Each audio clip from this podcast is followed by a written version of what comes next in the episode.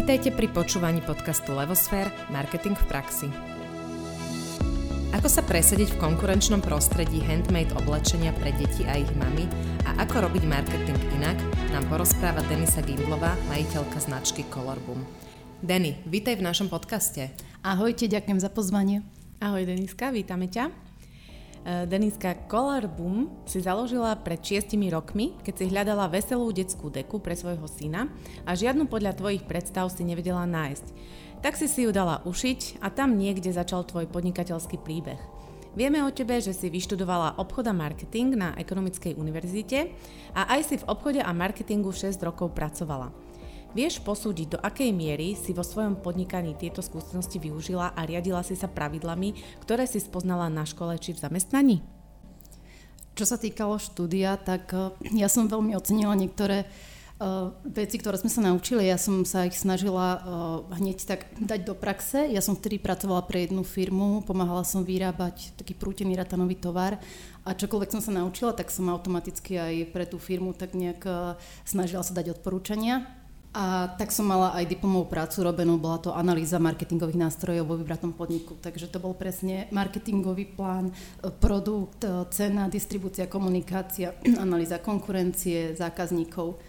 A toto ma veľmi ako bavilo, bavilo ma to aj spoločnosti, v ktorej som robila, pretože som mala celkom voľnú ruku a učila som sa uvádzať na trh nové produkty.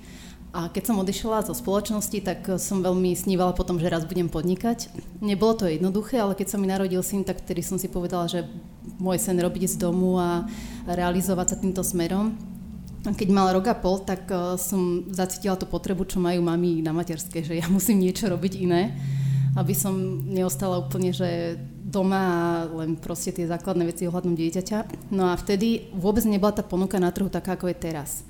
A keď som chcela kúpiť napríklad čiapku, bol problém nájsť, aby mu nepadala dole, uh, vôbec nebol rozšírený pudlový strih, nohavica tak. A deky, to bolo také, že hej, chcela som zaujímavú deku a nevedela som nič nájsť a dostala sa mi do rúk Minky látka. On bola mm-hmm. taká jemná, zaujímavá. Tak som si povedala, že uh, skúsim a objednala som si niekoľko týchto dek a spájala som tú Minky látku s americkými dizajnovými bavlnami Avšak potom som si prerátala ceny a došlo mi, že úplne nemôžem týmto smerom ísť, pretože to bolo neskutočne drahé a napodobeniny, ktoré napríklad teraz sú za dobrú cenu, vtedy neboli. Mm-hmm. Takže Nafotila som niekoľko dek, bol záujem o to, ale nezarobila som vtedy ani euro, takže to bol taký začiatok. To tak niekedy býva na začiatku, že človek do toho ide a je buď na nule, to v tom lepšom prípade, alebo v minuse. Ale za tých, eh, myslím, že 6 rokov je to, čo si začala, si sa veľmi posunula. Môžeš nám priblížiť, že kde si dneska a vlastne aké produkty ponúkaš a vlastne ako sa to aj celé vyvíjalo? Na začiatku to bolo všetko o tom, že uh, kamarátky vždy povedali, že čo im tak na trhu chýba, či to neskúsime spraviť a ja, že jasne, vyberte si látku a ja som rok a pol robila len uh, za cenu nákladov s tým, že pre mňa odmenou bol feedback od tých zákazníkov, že čo robíme dobre, čo by chceli inak. Ale ja som do toho išla, som si povedala, som na materskej, nikto odo mňa neočakáva nejaký príjem, takže rok a pol to bolo len takéto rozvíjanie, že čo by sa dalo robiť, čo robia iní, ako to robiť inak. Mala som takú pracovnú verziu vtedy, názvu bolo to Minky Kreatív, lebo stále som si hovorila, že budem niečo robiť s Minky látkami. Mm-hmm. Ale potom som úplne od toho upustila a e, to, kde sme dnes, môžem povedať, že naozaj je veľmi dlhá práca, ale nás formovali a vyvíjali zákazníci tým, že oni nám stále feedbackovali, čo by chceli, čo im chýba, čo máme robiť a že sme fotili tie produkty, ktoré si oni sami navrhovali. Ako máš vymyslený biznis model? Ty sama šiješ, alebo toto šije? No, sama nešijem. Ani nikdy nebudem, nemám k tomu absolútne vzťah. Ani, ani navliec proste, e, vôbec nič takéto. Dokonca neviem ani kresliť, inak to je paradox, že si hovorím, že nemám ani extra vzťah k móde, mm-hmm. napriek tomu, že... V tom e, podnikáš. Áno, v tom podnikám. A ešte v detskej. Áno, ale ešte k tomu absolútne, hej, že v detskej. Ja som na tom sama zabávam inak a môj manžel úplne. Ale ono to bolo tak, že uh, v podstate dosť kamarátka jedna mi povedala, že e, to, čo robím ja, že robí aj jedna krajčírka, že a ja hovorím, že prečo by som mala brať ako konkurenciu, že ja ju skúsim osloviť. A povedala som si, že základ všetkého bude kvalitný tým krajčírok. Mm-hmm. Veľká výhoda je to, že práve sme v takom regióne, že e, Trenčianský kraj, že treba tam aj tá robota je taká, že ľudia si ju veľmi vážia a treba z Bratislavy by som určite viac musela zaplatiť za tie krajčírky. A našla som si, v súčasnej dobe už mám teda tri naplno robiace krajčírky, ktoré robia veľmi kvalitne a majú strojové vybavenie. Čiže ja som nemusela vôbec investovať, lebo oni už e, všetko si zakúpili, aj keď časom a teraz sme schopní už e, šiť e, od bežných úpletových vecí po sovšely, máme nažehlovacie, lísovacie stroje a ako dokážeme naozaj to, čo na trhu chýba alebo čo ľudia chcú, tak to dokážeme pokryť a e, snažím sa hlavne celú tú stratégiu založiť na interaktívnej komunikácii so zákazníkom. A to je možno práve to, v čom robíme veci inak, nešieme formou kolekcií. A teda ako šijete? Čo je ten iný, čo je tá interaktívna komunikácia so zákazníkom? Čo to znamená? Každý deň začínam tým, že trávim čas na Facebooku. To je sen mnohých možno, hej. Uh-huh. Každý deň ma čaká niekoľko správ, kde tí zákazníci odo mňa uh, teda pýtajú sa, že ako fungujeme, uh, potrebujú niečo vyrobiť, kde nájdu látky, čo sa týka veľkosti. Ja každému odpoviem, pomôžem mu nájsť vhodný strich. Je to niekedy aj veľmi náročné, ale práve to nás odlišuje od konkurencie. Výsledkom je objednávka, ktorá potom je nafotená a vždycky je to nejaký nový zaujímavý produkt. Uh-huh. A mhm. vždycky, keď ho dáme na internet, tak hneď hneď prídu na to ďalšie, ďalšie objednávky a tak sa to kumuluje a ľudia sú zvyknutí, že u nás uh, nenajdú tovar skladom, len ozaj výnimočne, že šitý zo zbytkov a ani ho nevyhľadávajú, ani nechcú. Mm-hmm. Takže u nás automaticky všetko funguje, že robíme podľa mier zákazníka, snažíme sa, aby mu to čo najlepšie sedelo a využívame hlavne to, že látky sú elastické a dajú sa prispôsobiť aj tomu zákazníkovi, keď sme ho hoci nevideli. A ten zákazník si u vás vlastne tie modely navrhuje sám alebo si vyberá z nejakého hotového portfólia? Ako to máte vymyslené? Ne, tie nové zaujímavé produkty vznikali väčšinou tak, že nie, toto nerobíme, toto vám nespravíme, no dobre, skúsime to a zrazu objednávka na 100 bunt, ako to boli také, že veľa vecí som sa im tak jak bránila, že nechcem do toho ísť, ale povedala som si neskôr, že prečo nie. Ale celkovo to funguje tak, že máme vybraté strihy, Zákazník si povie, tých strihov je naozaj veľmi veľa. Na všetko, na nohavice, na mikiny, bundy, šaty, trička, tielka.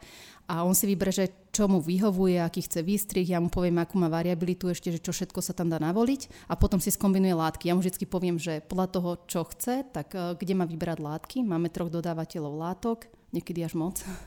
A tam si vybere už tú kombináciu a ja vždycky challengeujem hlavne miery, pretože tam, keď sa zle odmerajú, čo sa nám teda veľakrát stalo, tak potom by tá vec treba znesedela, takže na to si máme pozor. No a potom už vlastne zhotovujeme. Čiže tá komunikácia je tam stále v podstate, či už ten produkt sa vyrába a ja každý deň trávim minimálne 4 hodiny tým, že tým ľuďom odpovedám na tie správy. Ono je to pre mňa, podľa toho, ako ťa počúvam, taká kombinácia medzi takým tým klasickým zákazkovým šitím a takým tým e, komerčným, alebo neviem, nechcem povedať masovým, lebo to sa k tomu ani neblíži, že v podstate máte nejaké portfólio, z ktorých si ľudia vedia vybrať, ale v podstate to dotvárate spolu s tým zákazníkom podľa toho, čo sa mu páči a čo potrebuje. A to mi asi teda tá jedinečnosť e, tvojej značky. Dobre tomu rozumiem? Áno, áno. Akurát zákazkové e, má možno tú výhodu, že človek toho zákazníka vidí a u nás je to veľakrát, že naozaj uh, musím sa spýtať teda, že na úplne detaily tej postavy, aký je človek vysoký, šírku ramien, či má nejakú, nechcem to povedať anomáliu, to znie akože hlúpo, ale že na čo si máme dať pozor, aby mu to treba sedelo. Takisto pri deťoch si pýtame o bod pásu, či je dieťa nejaké extra slim alebo normálne, v prípade baculaté a tomu prispôsobujeme vlastne všetky tie strihy. Mm-hmm. Takže o to je to aj náročnejšie ale myslím, že v tom je taká výnimočnosť, prečo tí ľudia si nás sami hľadajú, lebo to treba inde nevedia nájsť. Koľko si musela investovať na začiatku? Povedala si, že rok a pol si robila iba za náklady. Čiže koľko bola tvoja investícia? Na začiatku to naozaj nebolo nič, e, vôbec nič, pretože všetko si zákazníci teraz sami vyberali, platili. A potom prišiel ten zlom, keď som si povedala, že aha, teraz že čo ďalej, mali ide do škôlky a teraz e, začnem seriózne podnikať. A tam boli tie náklady, ktoré súviseli so založením meseročky a e, potom látky som stále nenakupovala za svoje, ako na sklad, málo. Všetko to bolo teda, čo si zákazník vybral. Ale dali sme si treba e, patentovať, mám ochranu známku registrovanú, takže to bol náklad a ako web. Uh, mám zaplatený aj web, každoročne si platím, mám normálne doménu, aj keď úplne nie je funkčnú, veď k tomu sa dostaneme, ale uh, aj to boli také vstupné náklady. Ale môžem to zhrnúť, tak do tisíc eur to bolo, ale viac menej to boli také veci, ktoré som potrebovala, nesúviseli priamo ako s biznisom, ale skôr s tým, že potrebovala, áno, presne také skôr administratívne. Čiže naozaj veľa peniazy som nepotrebovala, dá sa začať naozaj skoro z ničoho. A ja mám ešte jednu otázku k tomu, že v podstate uh, veľa možno podnikateľov alebo tých, čo rozmýšľajú nad takýmto podnikaním, práve sa bojí tej počiatočnej investície, že musím nakúpiť stroje, musím nakúpiť látky a vlastne ty si nemusela, ale bolo to na úkor toho, že ten človek si musel povedzme dva týždne počkať na to, kým mu to vy objednáte, ušijete a pošlete. Není toto nejaká bariéra alebo nestretla si sa s tým, že by ľudia mali problém v dnešnej rýchlej konzumnej dobe čakať dva, prípadne tri týždne na to svoje oblečenie? Dva týždne je úplne perfektná doba. To ľudia považujú, že to je super úplne rýchle. A čo som si všimla, že na konkurencii veľakrát býva to, že sa rýchlo vypredá, dá sa niečo na net a už nie je moja veľkosť. A prečo nerobíte väčšie a prečo nerobíte menšie a toto u nás nie. My urobíme aj v lete zimnú bundu, aj robíme. Ako nie je u nás problém. A to je práve to, že čo ľudia potom dva týždne pre nich naozaj nie je, že žiadna doba. Slovenských značiek, ktoré ponúkajú oblečenie pre deti a ich rodičov je tu dosť veľa na Slovensku. E, ty si už z veľkej časti pomenovala, čo je ako keby výnimočnosť Color Boom. Čo by si ešte doplnila? Čo je tá vaša jedinečnosť? Prečo, ako je možné, že sa dokážete presadiť tak saturovanom trhu? Ja som si robila taký prieskum trhu a e, sa mi stalo, že aj manžel prišiel, že pozri sa, že títo vyrábajú také presne čo ty, že videla si túto konkurenciu a e, tých mamičiek, ktoré to robia, je neskutočne veľa. Ja som si ten trh rozdelila na viacero skupín a prvá práve skupina boli tie mamičky, ktoré sa realizujú na materskej, ale oni nemajú tú uh, sílu a schopnosť popri dieťati vyrobiť veľa produktov. Takže to je tak, že povedia, že kto by chcel, vyrobíme, ale majú treba len 5 bund vedia vyrobiť za týždeň a to je strašne málo. Mm-hmm. A týchto zákazní, týchto vlastne výrobcov je veľmi veľa, ale oni to e, robia viac menej tak, že popri materskej, e, neoficiálne a keď sa majú odraziť do toho naozaj reálneho sveta, tak väčšinou tam príde problém, lebo mm. nevedia ako na to. Takých potom firiem, ako som ja, je dosť, ale mám pocit, že každá tá spoločnosť ponúka niečo, čo je také charakteristické e, pre to oblečenie a tí zákazníci si už vedia vybrať. Keď chcem niečo mašličkové, volím takú a takú značku. Keď chcem niečo také rebelské, street štýl, ktorý je veľmi e, obľúbený, populárny, tak zase volím e, takú a takú značku a mamičky majú veľmi dobrý prehľad, podľa mňa ešte lepšie ako ja, o tom, že kto kde ako ponúka za aké ceny a tým, že Eh, tá naša móda je kvalitná, z krásnych, kvalitných látok, eh, samozrejme máme radi aj farebné látky, tak sme zase niečím eh, iný. A tak si nás vedia vlastne ľahko vyhľadať. Preferujeme mm, tie modely, aby boli také dokončené, zášité, nemáme radi ten voľný štýl, také, že len odstrihnuté, to vôbec nepreferujeme ani nejaké oversize veci, máme radi, keď všetko sedí tak, ako má. A tí ľudia to presne u nás aj hľadajú. Ono v podstate to, kde si dneska a tá, svo, tá tvoja výnimočnosť, ako si ju pomenovala, a, tak sa z toho, čo rozprávaš, chápem, že vyvíjala v čase. A keď sa pozrieš teraz spätne, je niečo, čo by si odporúčila povedzme iným začínajúcim podnikateľom v tejto oblasti, že by mali mať na začiatku definované a stanovené? Určite by to bol marketingový plán. Ja som si ho takisto stanovila vtedy, keď už som si povedala, že idem do toho sveta biznisu, idem to skúsiť naplno robiť a veľa ľudí to podceňuje a skúša len tak eh, nejak tápať, že či bude záujem, nebude záujem, investujú treba na nákup látok, ale nezistia si, že eh, či eh, ľudia budú mať o tú kolekciu záujem. Takže určite je dobré či už investovať a zaplatiť si niekoho, kto to spraví za nich, pretože takisto urobiť dobrý marketingový plán nie je jednoduché a v rámci toho marketingového plánu by si mali stanoviť to, že v čom uh, bude tá ich práca, či už portfóliu alebo spôsobu práce, alebo v cene vynimočná natoľko, že tí zákazníci ich budú uh, preferovať, hľadať, uh, budú si chcieť kupovať tie produkty. Uh, vedieť správne stanoviť cenu je takisto, u mňa to bol teda taký problém, čo som ja mala a s tým stále bojujem. Uh, cenotvorba, prístup k tomu, ako tvoriť cenu, nájsť si predajné kanále, také, aby teda tí zákazníci sa ľahko k tej značke dostali a samozrejme je dobre odkomunikovať, poznať konkurenciu. A čo je úplne na začiatku najkľúčovejšie, uh, vedieť uh, samozrejme značku, lebo od toho sa všetko odvíja. Potom, ako sa značka volá a spraviť nejaké dobré logo a toto všetko. A ako si si ty stanovila teda tú cenotvorbu, lebo u teba je to vlastne o tom, že je to zákazkové šitie, ktoré je teda úplne na mieru asi, takže viac než 100%, hej, pretože všetko si pomeráš a proste má to sedieť a tak ďalej, tak ďalej. To, to si vyžaduje veľa času. Veľa času od teba, e, zároveň nešijete tie oblečenia na veľa kusov, hej, niekto si objedná bundu v zime, tak vy ju ušijete. Ako si si potom pristúpila k tej cene? Urobila si to, že sa rozhodla pre nejaký cenový bod a jednoducho zákazníci to buď rešpektujú alebo nie, alebo si sa nejak prispôsobovala spätným väzbám? Akú, aký si zvolila štýl? Ja som chcela byť veľmi e, cenovo dostupná, možno niekedy až moc a tie prvé roky boli o tom, že uh, som vyslovene si tak vymyslela maržu, že pozrela som sa na výslednú cenu a povedala som si, že a toto bude moja marža na tomto, na tomto, na tomto, ale prišla som na to potom, že uh, proste nie je to úplne najsprávnejšia cesta. Tak potom som išla na to uh, takou stratégiou, že zistila som, koľko sú baby schopné každý deň vyrobiť a stanovila som si um, individuálnu maržu na produkty podľa toho, koľko je tá kapacita ich výrobná. Mm-hmm. Tak som dostala vlastne sumu, ktorá bola pre mňa že v pohode a uh, tým pádom sme si stanovili aj cenu šitia pre krajčír šírky, tiež to nebolo jednoduché, lebo máme teda cenník s naozaj asi s 500 položkami, kde je nacenený každý de- detail, koľko stojí. A toto bol taký spôsob, že, s ktorým aj teraz pracujem a som spokojná, lebo už konečne sa dokážem dostať na tú sumu, akú som chcela. Mm-hmm. Čiže dosť komplikovaný proces pre niekoho, kto by sa v tom neorientoval. Predsa len ty máš veľké skúsenosti s aj cenotvorbou ako takou. A ešte ma zaujímalo, ty si hovorila, že to marketingovom pláne si treba stanoviť teda cena tam padla a potom aj predajné, predajné kanále. Ktoré sú to tie, ktoré ty využívaš?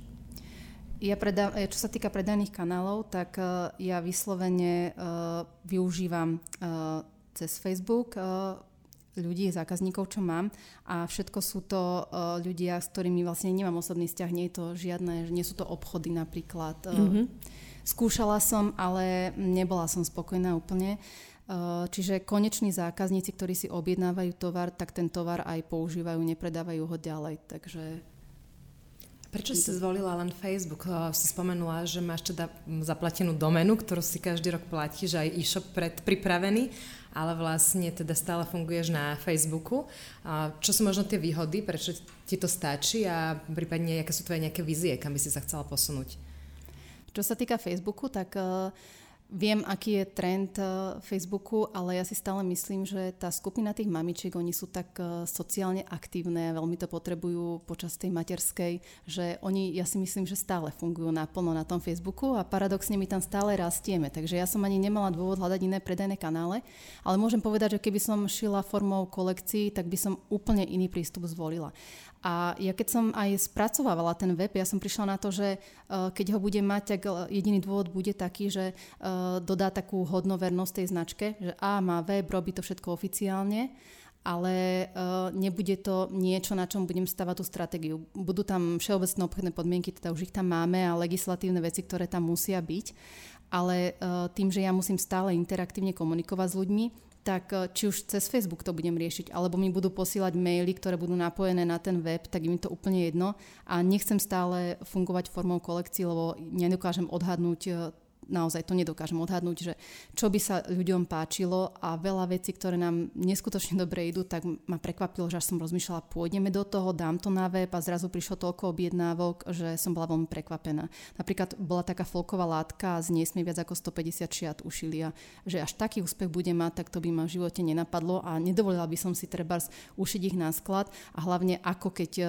niekto chce dlhý rukav, niekto krátky práve preto, že dávame tú možnosť. Niekto chce tehotenskú variantu, dojčiacu a a zároveň každá miera je úplne iná, takže ani si neviem predstaviť, že by som mala normálne klasický e-shop. Keď budem mať web, tak viac menej tam bude len vysvetlené o tom, že ako fungujeme, budú tam zhrnuté informácie, ako sa dá objednávať a budú tam nejaké inšpiratívne fotky, ale nebude to ten hlavný nástroj, ktorý bude slúžiť na rozvoj biznisu. Takže momentálne plánujem pokračovať vo Facebooku. Stále si myslím, že je nad nami, čo sa týka Facebooku. Myslím, že v Polsku pôsobí uh, jedna slečna, ktorá uh, sa venuje práve značkám ako som ja a pomáha im uh, v tom, aby sme prosperovali, rástli, keď potrebujeme pomoc napríklad v nejakých promo uh, uskutočňovať, tak na tam chodia také rôzne zľavové kódy, možnosti a um, hodne nám pomáhajú. Aj teda mne pomohol Facebook aj v tom, keď sa mi nabúral hacker a vybielil mi účet,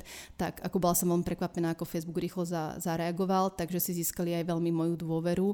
A tým, že tam rastiem a stále mám viac a viac objednávok zákazníkov, tak ako si nepocitujem teraz potrebu ísť na iný predajný kanál a zároveň mám pocit, že by som to nezvládala proste. Teraz som úplne, že hranica, čo som schopná ako vybaviť v rámci objednávok, takže už by som to sama nezvládala. Dobre, a teraz keď sa trošku pozrieme na ten Facebook, koľko tam máš lajkov? 10 500. To je nádherné číslo.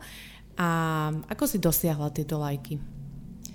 Skúšala som aj rôznymi sofistikovanými spôsobmi, kde som sa snažila tak interaktívne tiež ľudí zapájať do rôznych súťaží, ale prišla som na tom, že pre ľudí funguje to najjednoduchšie. Zdieľaj a napíš do komentu a odporúč a samozrejme bola to len nejaká súťaž o nejakú zaujímavú vec a vtedy sme získali viac a viac lajkov mm-hmm. a tým, mhm. že je už väčšia základňa, tak eh, na začiatku to bolo napríklad 100 lajkov za súťaž, teraz je to už 500 napríklad. Eh, potom je to zdieľanie našej stránky na rôznych fórach, či už je to nosiace, a to nás práve zákazníci proaktívne zdieľajú, to nemusím robiť ani ja a tak získame nových zákazníkov, napríklad sú tie nosiace, nosíme deti a podobne a tam nás odporúčajú. A veľmi mi pomáha s reklamou aj e, dodávateľ, najväčší, ktorého mám, a aj ten ďalší, e, lebo všetky veci, ktoré nafotíme s ich vecami idú na stránku a hneď nás aj zdieľajú, že títo to pre vás ušijú a my aj pre dvoch najväčších dodávateľov látok šijeme veci a pre ich rodiny a to som naozaj veľmi rada a spokojná, pretože si uvedomujem, že koľko oni majú svojich zákazníkov a napriek tomu stále sa obracajú čakajú na nás. A v podstate toto všetko, čo hovoríš, vyzerá, že je taký organický proces, že viac menej to funguje samo. Je aj uh, nejaké, povedzme, množstvo peňazí, ktoré si investovala do Facebooku, aby si si získala lajky zákazníkov alebo sa zviditeľnila, alebo to všetko išlo len organicky? A do Facebooku, čo som pozerala, tak som tam mala nejakých 150 eur, že to ozaj bola taká smiešná položka a možno do 300 eur za to celé obdobie bolo, čo sme dali do tých cien, ktoré sme potom do ľuďom súťaži, dávali hej. do tej súťaži. Hej. Čiže vôbec to nebolo nejaká veľká suma peňazí. To znie až neuveriteľne. Čiže ty nerobíš žiadnu platenú reklamu, žiadne PPCčko, Nie. nič. Nie. A Občas mám sponzorovaný odkaz, ale to sú také, že do 10 eur záležitosti, že ozaj, že aj s tým sa sme, sme sa zmestili do tých 150 eur. Aj čo sa týka sponzorovaných odkazov, vôbec sme nemuseli veľa ako robiť. Najlepšie fungovalo, keď ľudia sami zdieľali. Mm-hmm. Je to nejako, že neuveriteľné na dnešnú dobu, kde viac menej väčšina firiem tvrdí, že biznis cez Facebook sa bez platenej reklamy už robiť nedá, že tam organika už nefunguje a napriek tomu vy stále rastiete a máš stále vybukované kapacity. Dokonca a... aj Facebook sa tebou zaoberá, čo tiež e, dostávame spätnú väzbu, že Facebook sa o nikoho nestará, ale zjavne áno. A mňa tým pádom napadá, že čo by si odporúčila možno, že iným takýmto mamičkám alebo aj možno nejakým mužom, ktorí začínajú svoj biznis a chcú niečo predávať, čo buď vyrábajú alebo cez niekoho iného vyrábajú a predávajú, že čo je takéto najdôležitejšie alebo na čo by si mali dávať pozor alebo akým chybám sa vyvarovať? Na začiatku, no práve to s tým súvisí práve to budovanie tej značky, že vedieť správny, dať nejaký názov, aby si ľudia ľahko vedeli vyhľadať trebárs. Pokiaľ vyrábajú niečo také špecifické, tak by si mali dať pozor napríklad, že nejaký stolári a tak, aby ten názov nebol nejaký zavádzajúci, že si ich nikto nevie vyhľadať, tak ideálne proste, aby ten názov aj nejakým spôsobom bol ľahko vyhľadateľný. A podľa mňa netreba podceňovať práve tú originalitu. Čiže každý by mal byť niečím vynimočný, či už produktom alebo tým spôsobom predaja. A keď toto v sebe má, tak ľahko môže rásť tým, že uh, sú treba tie súťaže, zdieľacie aktivity a keď sú spokojní zákazníci a treba zdieľajú to ďalej, tak uh, samozrejme ten človek môže rásť. Ale hovorím, je to, ja si myslím stále, že ja to mám jednoduchšie práve v tom spôsobe, ktorý inak ani konkurencia nechce kopírovať, lebo je tak náročný, že mi ešte aj kamarátka z konkurencie písala, že ja ťa obdivujem, som to v živote nerobila, uh, čo sa týka tej komunikácie. Takže možno aj uh, to, čo funguje u mňa, nemusí u iných ľudí fungovať. Myslím si, že keď niekto robí len niečo bežné, čo robia aj ostatní, tak sa dostáva ako do takého začarovaného kruhu, že je ťažké sa presadiť vtedy. Čiže určite je dôležité byť v niečom výnimočný. Áno, autenticita. Ja by som sa ešte opýtala na tvoju značku. Zaujímalo by ma, ako vznikol názov, prečo práve ten názov a potom by ma zaujímalo, aký je positioning tvojej značky. Teda positioning znamená, že ako tvoj, tvoja cieľová skupina, keby sme sa ich opýtali na Color Boom, ako by podľa teba, keby, keby tvoje želania boli vypočuté, čo by mali povedať o tvojej značke? Čo sa týka značky, tak e, na začiatku to bola taká ťažká cesta, lebo vtedy som sa chystala opustiť ten Minky kreatív názov a som rozmýšľala teda, že akou cestou pôjdem. A vtedy som sa na také dve šikovné baby obrátila, baby díky. A vy ste mi vtedy veľmi pomohli, lebo si pamätám, A to sme že... ešte nemali Levosfér. No nemali, ale toto nie je reklama. áno, áno, ale veľmi ste mi pomohli práve preto, že aj vašim deťom som šila, tak ste vedeli, že kde sa nachádzam. A chodila som v takom začarovanom kruhu. A nevedela som sa dostať z toho, že čo by bol ten správny názov. A vtedy si pamätám, že ste mi tak poradili, aby som si písala rôzne slova každý deň v súvislosti s tým, čo ma napadne, čo sa týka mojej práce, teda čo robím, zákazníkov, proste ľubovoľné slova. A ja som si tak každý deň písala, potom som si ich tak čítala a čakala som na taký nejaký spontánny nápad. A prechádzala som sa aj po nákupnom stredisku, si pamätám a hovorila som si rôzne značky, že H&M a Lindex a hovorím si, že aké sú zakorenené napriek tomu, že tie názvy nie sú jednoduché. Mm-hmm. A že tí ľudia ich dokážu naozaj definovať, vedia presne, čo ponúkajú a to je úplne neuveriteľné. Tak som si hovorila, že nemusí to byť ani niečo také proste úplne špecifické, ale musí to byť, že to pôjde odo mňa a že budem s tým spokojná. Vtedy bola taká látka, ktorá bola uh, veľmi obľúbená, strašne veľa čiapok sme z nej ušili a to bola taká farebná na bielom podklade a čiernom a boli to také machule. A boli rozplesknuté a všetky možné farby mali a boli tam také nejaké wow, pau názvy. A ja hovorím, je, to je taký farebný boom, lebo aj bolo tam také, že b o o o, o napísané a hovorím, je táto látka ma úplne tak eh, fascinuje, charakterizuje, že to je taký, také divokosť tých farieb a toto sa mi strašne páčilo a vtedy si hovorím, to je taký farebný boom a z toho vlastne vznikol aj tento presne color boom alebo color boom. Ja väčšinou používam slovo color boom, pretože slovenské mamičky mi nerozumeli. A keď poviem color boom, tak všetci jasné, nájdeme vás, vieme. A čo sa týka značiek, takto čo sa týka mojej značky, tak uh, aj po rokoch môžem povedať, že stále tá značka um, som s ňou spokojná, som s ňou stotožnená a uh, presne symbolizuje to, čo som chcela povedať. Je to taký výber farieb. Ja, ja zbožňujem farby, nemám rada gíčovosť, ale nemám rada ani, keď mamičky oblikajú deti do, ako keby boli verzie uh, dospelých ľudí. Ja mám rada, keď uh, tie farby sú také, že uh, ladia spolu, ale keď deti sú také tak zaujímavo oblečené, keď tak žiaria, sú spokojné, že majú na sebe treba aj tie obrázky a podobne. A to je inak celkom zaujímavé, že veľa mamičiek to práve nemá rado, takže ja mám takú skupinu zákazníkov, ktoré toto u nás vyhľadávajú. Ale šijeme aj sivé, čierne, ako to je zase hej, to v pohode. Ale keď sa môžem spýtať zákazníkov, kde nás odporúčajú, tak tam vidím, že čo si presne o tej značky myslia. Choďte tam, oni vám ušijú na mieru, čo si vyberiete z kvalitných látok, super sa to nosí, môžete si to sami navoliť. A toto presne Čiže to je ten podľa tých odporúčaní. Áno, vidím, že tam sme, kde sme chceli byť. Mm-hmm. Ja si veľmi pamätám ten rozhovor okolo tvorby názvu. Myslím, že som vtedy išla niekde do Rakúska, sme pol hodinu spolu telefonovali a nám vypadával signál a to tvoje náčenie, ktoré si do toho dávala a myslím, že je úplne fascinujúce, že ho stále má, že stále ťa drží a to je asi to, čo vždycky robí tie značky úspešnými, že ľudia do toho dajú kus seba, kus takej tej svojej vášne, kus toho svojho srdca a to je tá najlepšia cesta, ako značky budovať. A uh, Denny, čo by si povedala na to, že um, ktoré boli vlastne také tie kľúčové momenty v celom tom tvojom biznise, ktoré ti pomohli uh, sa dostať tam, kde si dneska? Že jedna vec je ako keby definovať za definovanie tej značky a si za tým svojím, ale či boli nejaké zlomové momenty alebo nejaké situácie, ktoré ti pomohli v niečom sa posunúť vyššie alebo narásť alebo sa zviditeľniť bolo to, keď e, sme sa rozhodli pridávať do portfólia nové produkty a videla som ten veľký záujem ľudí. To bolo asi to, čo ma veľmi posunulo, že som videla, že uh, dokážeme uh, tie výrobné kapacity naplniť, pretože ja som potrebovala takisto uživiť najskôr jednu, dve, teraz tri krajčírky a myslím, že toto ma najviac e, posilnilo, že idem dobrou cestou, robím veci dobre a keď sa mi vrácali recenzie pozitívne. Napriek tomu, že nie vždycky sme všetky tie objednávky zvládli na 100%, tak napriek tomu negatívne recenzie na stránke nemáme. To znamená, že tí ľudia videli, že aj keď niečo treba nedopadlo tak, ako malo, tak z mojej strany vždy bola ústretovosť to riešiť a ľudia tejto značke automaticky veria, že aj keď čokoľvek sa stane, tak ja, aj keby som mala ísť do straty, tak pre mňa tá, to, čo si zákazník myslí, tak je natoľko dôležité, že radšej mu ušijem druhé, aj treba, že sa zmeral zle, ale len aby ten človek bol spokojný. A to, že tá spokojnosť prichádza, že tí ľudia uh, šerujú tie uh, pozitívne, uh, skutočnú, teraz pozitívnu skúsenosť, ktorú s nami majú, tak to je pre mňa ako niečo, že čo ma posúva ďalej.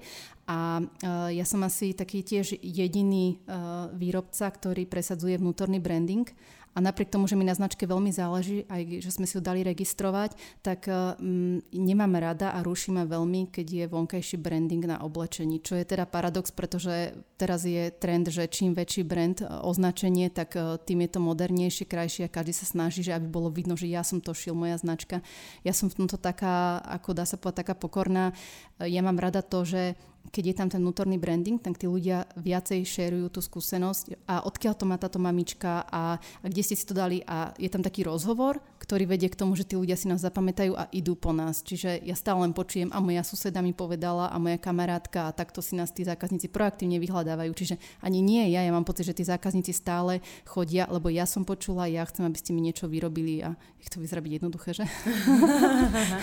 Šíriť, šíri sa to ústnym podaním. Investovala si niekedy do inej formy e, reklamy, komunikácie, okrem toho word of mouth, čo teda používaš? Ja neviem, aká inzercia, nejaké rádio? Mm, skúšala som, si to? Uh, viem, že ma oslovili raz uh, a neviem presne, ako sa tá akcia volala, ale bolo to nejaká akože prezentácia slovenských značiek. Uh, investovala som do toho, ale neprinieslo mi to vôbec nič. A to malo byť uh, vlastne, že my sme poskytli nejaké oblečenie v nejakej veľkosti, ktorá bola úplne že zlá, že tomu dieťaťu to vôbec nesedelo, to sa nafotilo ako nejak tak, aby to akože sedelo a potom sa ako prezentovalo na uh, nejakom fóre, malo to veľmi malo, malú sledovanosť a stalo ma to asi 100 eur, takže to som si povedala, že nie.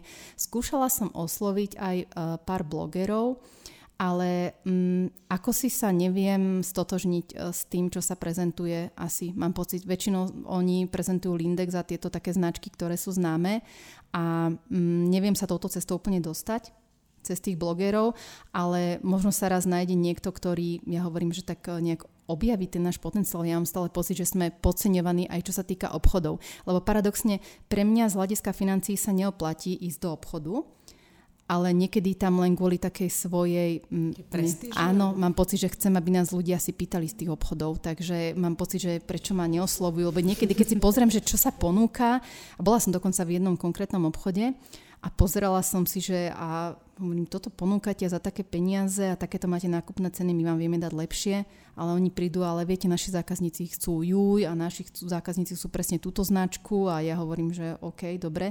A s jednými som aj spolupracovala, ale uh, vybrali si navrhli si tak hroznú kolekciu, že som si povedala v momente výberu, že tak toto keď predajú, tak akože fú. A stáva sa mi, že tí, tie obchody treba nemajú radi farebnú módu a nechcú to potom ani ponúkať. A ja si myslím, že ale keď tam príde zákazník, ktorý nie každý chce len tú jednofarebnú, ale všetci sa tak pozerajú tak nejak akože... Eh, klapky na Áno, áno, klapky a že moji zákazníci chcú len túto, tak ja som si povedala, nevadí, budem využívať tie kanály, čo mám, ide mi to, lebo aj tak pre mňa do obchodov sa moc neoplatí, lebo oni majú tak vysoké marže, že nám ťahajú nás veľmi dole s cenou, čiže ono by to vôbec nebolo akože zárobkové, ale viac menej len o tom, že o som prestíž. aj, áno, áno, prestíž, že mám ďalší predajný kanál, tak som si povedala, že nie je to úplne tá cesta, ktorou chcem ísť, takže možno raz pôjdem do Instagramu, keď už bude končiť. Myslím, že... Mňa to akorát sa na tým rozmýšľala, že hovorí sa na Instagram, že vraj ten, kto tam nie je, už mu ušiel vlak, lebo už je tak rozbehnutý, tak že nič. sa ťažko naskakuje. Tak, že či teda Instagram nebol v nejakých tvojich plánoch, lebo teraz je to väčší boom než Facebook. Rozmýšľam, že či uh, tie mamičky, ktoré sú na Facebooku, sú podľa mňa aj na Instagrame, je to aj opačne. Stále si myslím, že oni stíhajú obidva kanále predajné. Aspoň mi to tak vychádza, že sú na obidvoch sociálnych sieťach. A Instagram, ja som aj počúvala, čo ste tu mali tú expertku na Instagram, tak si hovorím, no tá by mi povedala teda. Ale ja neviem, mne to proste stále funguje. Ja si hovorím, že ako si nedokážem mm, manažovať obidva uh, vlastne kanály. Tak by som iba duplovala, čo dávam jednom, dám aj na druhé a m, teraz by som skôr chcela pracovať na kvalite fotiek, mm-hmm. ktoré vôbec nestíham teda fotiť, lebo tie veci cez mňa tak prejdú, že a už mi to rýchlo pošlite, že som šťastná, keď stihnem zapadajúce slnko, kedy sa najlepšie fotí a potom rýchlo zabaliť a poslať a skôr chcem na, na tomto pracovať, na skvalitňovaní vlastne tej našej prezentácie, tých produktov na tom, že nestíham fotiť na deťoch a na osobách, to už ani nehovorím vôbec. Ako nejak to proste nedávam. A hlavne ťažko sa mi hľadá postava, ktorá by bola presne podľa toho, čo kto objednáva. Takže keď si napríklad Anka objedná, super, tak to vždycky fotím. V tom mám všetko nafotené. Ďakujem. Anka, musíš si objednať nejaké šaty.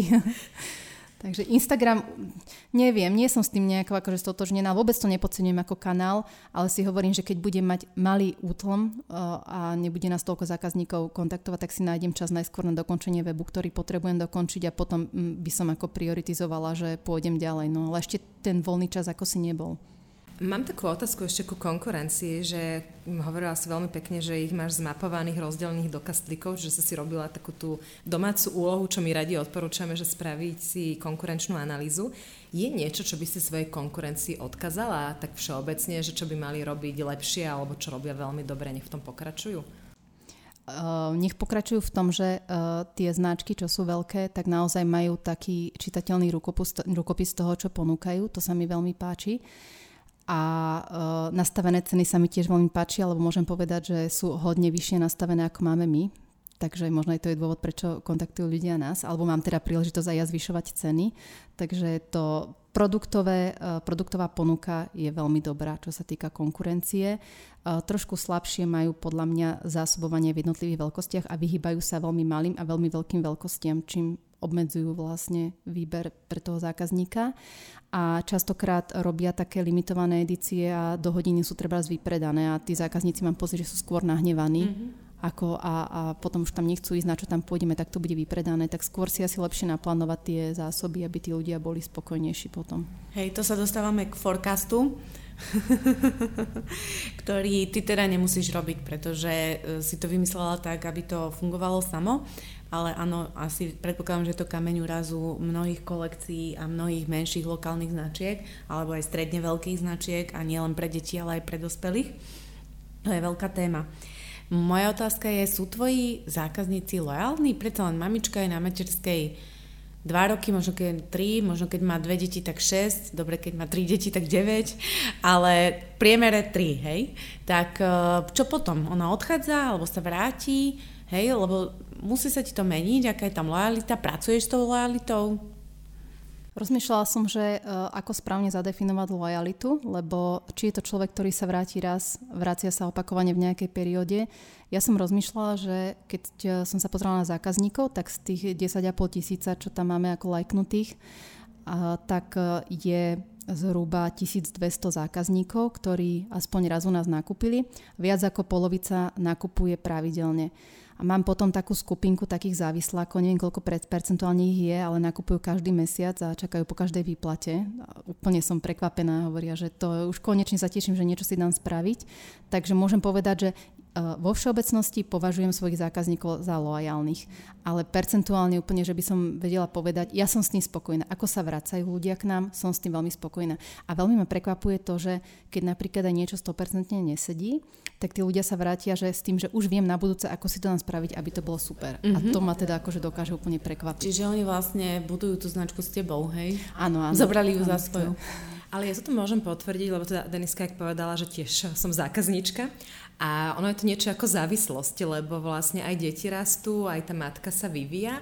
A keď aj, teda ja som mala nejaký útlom, že som nejakú dobu nenakupovala, alebo som nemala čas, alebo neviem, čokoľvek, tak zrazu ma to tak napadlo, že dlho už nemáme nič s cerou rovnaké a dlho som si nedala ušiť, že je to také, že to človeku nedá a vráti sa a začne ňúrať, že čo máš nové, kam si sa posunula, čo je tam také zaujímavé. A hlavne je to taký spôsob, ako človek vie vyjadriť svoju osobnosť a vie aj svoju jedinečnosť počiarknúť, že potom ja viem, že keď si oblečem niečo od teba, tak každý sa ma presne pýta, a odkiaľ to máš a to je aké pekné. A vlastne tej žene prirodzene, však ženy sú trošku také, že je šitné a majú sa radi, to robí dobre, lebo ich vlastne okolie chváli a, a, a spôsobuje to takú podľa mňa, že závislosť, že preto sa tí ľudia ako keby vrácajú, že že, veľmi dobre vymyslené, tak poviem. Áno, áno, aj dokonca napríklad tieto kombinácie, že chcem pre manžela, pre seba a pre deti kvôli foteniu a toto napríklad inde nezoženú, hej, aby to mali ešte na mieru vyrobené zlato, ktoré chcú na nejakú príležitosť až ideálne k nejakému dátumu. No.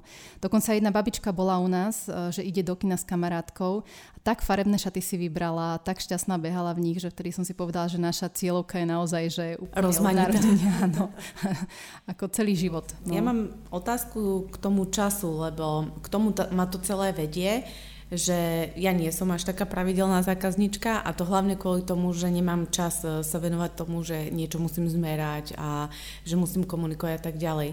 Čiže je čas, e, je pre zákazníka dôležité venovať sa tej zákazke aj z jeho strany. To je taká ako, ako keby podmienka. Áno.